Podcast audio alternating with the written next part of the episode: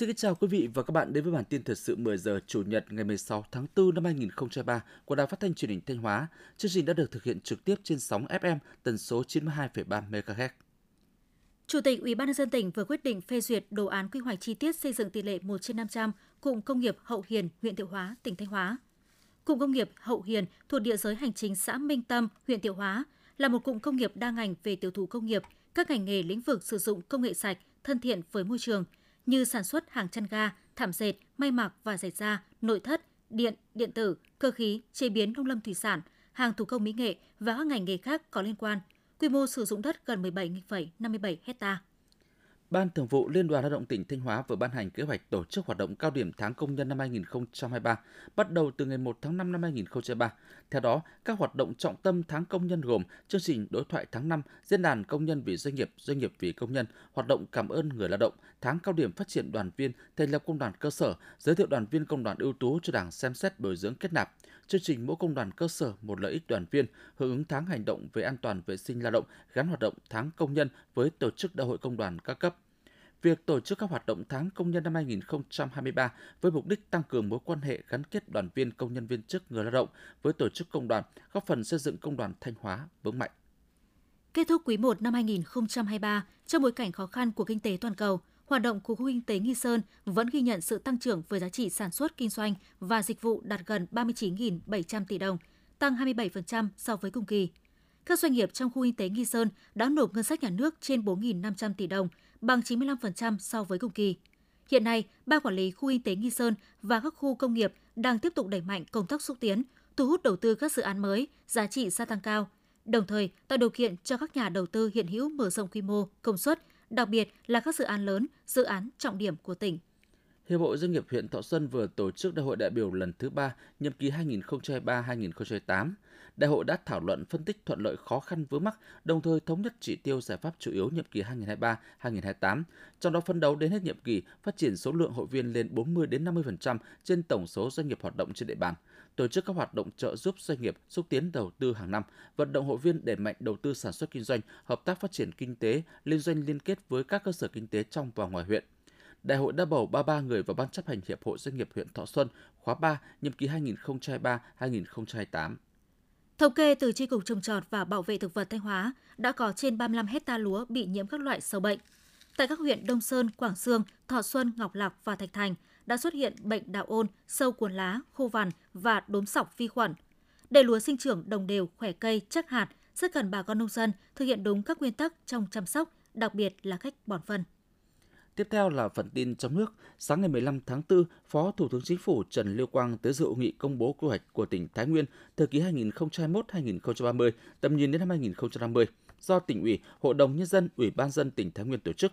Theo quy hoạch đã được Thủ tướng Chính phủ phê duyệt vào ngày mười bốn tháng ba năm hai nghìn không trăm hai mươi ba, tại quyết định số hai trăm hai mươi hai, Thái Nguyên có tổng diện tích tự nhiên là ba trăm năm mươi hai nghìn một trăm chín mươi sáu héc ta với chín đơn vị hành chính. Mục tiêu tổng quát của quy hoạch nhằm phát huy mọi tiềm năng lợi thế, nguồn lực để đưa tỉnh Thái Nguyên phát triển nhanh, toàn diện, bền vững, xây dựng tỉnh Thái Nguyên bình yên, hạnh phúc, sung túc, thân thiện, trở thành một trong những tỉnh phát triển ở miền Bắc.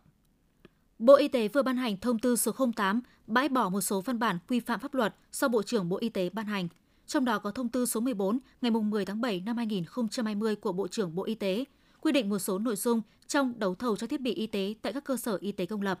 Đối với những gói thầu trang thiết bị y tế đã được phê duyệt, kế hoạch lựa chọn nhà thầu trước ngày có thông tư có hiệu lực, đơn vị được tiếp tục thực hiện theo quy định tại thông tư số mười bốn của Bộ trưởng Bộ Y tế, quy định một số nội dung trong đấu thầu trang thiết bị y tế tại các cơ sở y tế công lập hoặc thực hiện thủ tục điều chỉnh các nội dung có liên quan theo quy định hiện hành về đấu thầu. Ủy ban nhân dân thành phố Hồ Chí Minh vừa có văn bản khẩn yêu cầu các sở ban ngành, Ủy ban nhân dân thành phố Thủ Đức và các quận huyện tăng cường triển khai các biện pháp phòng chống dịch covid mười chín. Ủy ban nhân dân thành phố Hồ Chí Minh giao Sở Y tế thường xuyên theo dõi sát tình hình dịch bệnh trên địa bàn và khu vực, kịp thời ứng phó với các tình huống có thể xảy ra. Đồng thời, phối hợp chặt chẽ với các sở ban ngành, Ủy ban nhân dân các quận huyện thành phố Thủ Đức chỉ đạo kiểm tra giám sát việc tổ chức triển khai công tác phòng chống dịch, đẩy mạnh công tác tiêm chủng phòng covid mười chín. Ngành y tế thành phố cần tổ chức tốt việc thu dung cấp cứu, chăm sóc điều trị hiệu quả các trường hợp mắc bệnh, đặc biệt đối với các nhóm nguy cơ cao như phụ nữ có thai, người mắc bệnh nền, người cao tuổi. Các đại biểu tham dự hội nghị hợp tác giữa các địa phương Việt Nam Pháp lần thứ mười hai đã có buổi tham quan các di sản tiêu biểu của thành phố Hà Nội là Văn Miếu Quốc Tử Giám và Hoàng Thành Thăng Long. Tại Văn Miếu Quốc Tử Giám, các đại biểu đã được chiêm ngưỡng kiến trúc cổ kính, hàm chứa nhiều giá trị văn hóa của trường đại học đầu tiên ở Việt Nam, tìm hiểu về đạo học của người Việt. Còn tại Hoàng Thành Thăng Long, các đại biểu được trải nghiệm tour đêm, đêm Hoàng Cung Thăng Long với nhiều hoạt động hấp dẫn, khám phá di sản Hoàng Thành và được thưởng thức vở rối nước kể câu chuyện Thăng Long, Hà Nội. Tại Hà Nội, Bộ Văn hóa Thể thao và Du lịch, Tổng cục Thể dục Thể thao và Công ty Cổ phần Động lực đã tổ chức lễ ra mắt trang phục chính thức của Đoàn Thể thao Việt Nam năm hai không hai ba.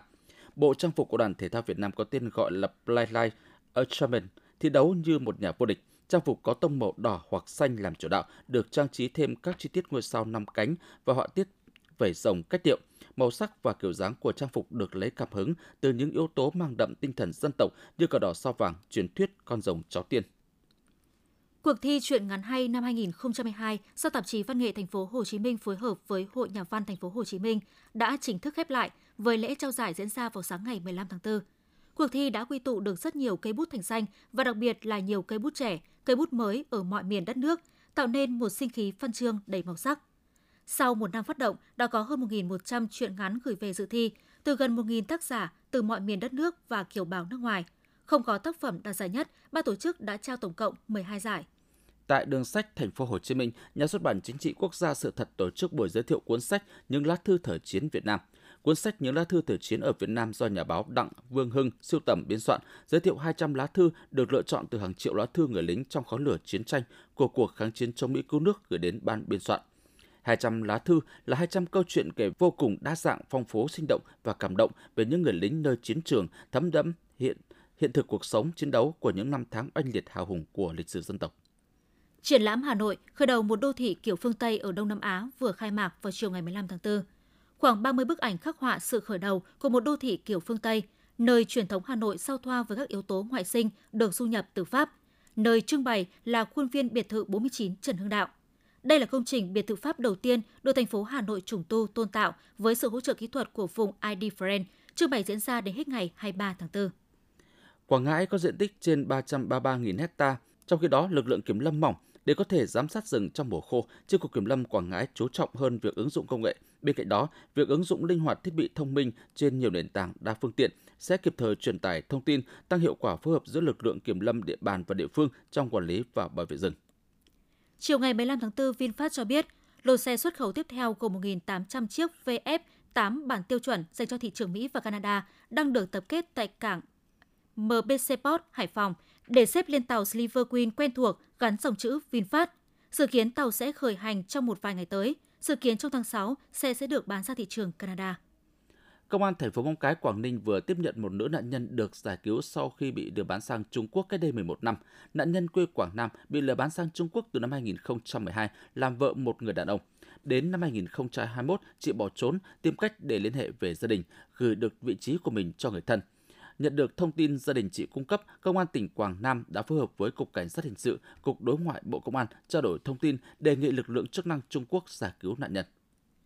Với chủ đề Tuổi trẻ tiên phong chuyển đổi số, tháng thanh niên năm hai nghìn không trăm hai mươi ba, các cấp bộ đoàn trong cả nước đã phát động thanh niên tích cực tham gia công cuộc chuyển đổi số, vận dụng, ứng dụng công nghệ số trong thực tiễn cuộc sống và nâng cao năng lực số cho thanh thiếu nhi.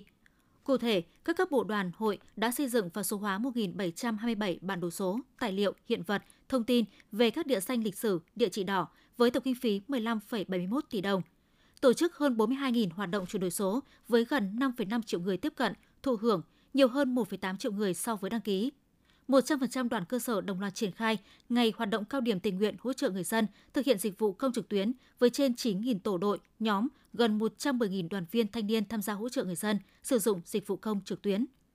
Theo kế hoạch chuyển đổi số năm hai nghìn không trăm hai mươi ba, Bộ Tài chính phấn đấu có tối thiểu tám mươi phần trăm hồ sơ thủ tục hành chính được xử lý hoàn toàn trực tuyến, tối thiểu chín mươi phần trăm người dân và doanh nghiệp hài lòng về việc giải quyết thủ tục hành chính của Bộ, một trăm phần trăm bộ phận một cửa được ứng dụng công nghệ thông tin để giải quyết thủ tục hành chính. Để thực hiện mục tiêu, Bộ Tài chính tổ chức tuyên truyền, phổ biến nội dung chính sách pháp luật để nâng cao nhận thức cho người dân và toàn xã hội về chính phủ điện tử, chính phủ số, chuyển đổi số nói chung và Bộ Tài chính nói riêng. Đồng thời tuyên truyền phổ biến nội dung các hoạt động của Ủy ban Quốc gia chuyển đổi số và Ban chỉ đạo chuyển đổi số của Bộ Tài chính. Bên cạnh đó, có thể thông qua nhiều hình thức như đăng tải trên cổng thông tin điện tử, tổ chức các hội thảo, hội nghị chuyên đề với người dân, doanh nghiệp để phổ biến kiến thức, kỹ năng về chuyển đổi số hoặc thông qua nhiều hoạt động xã hội khác.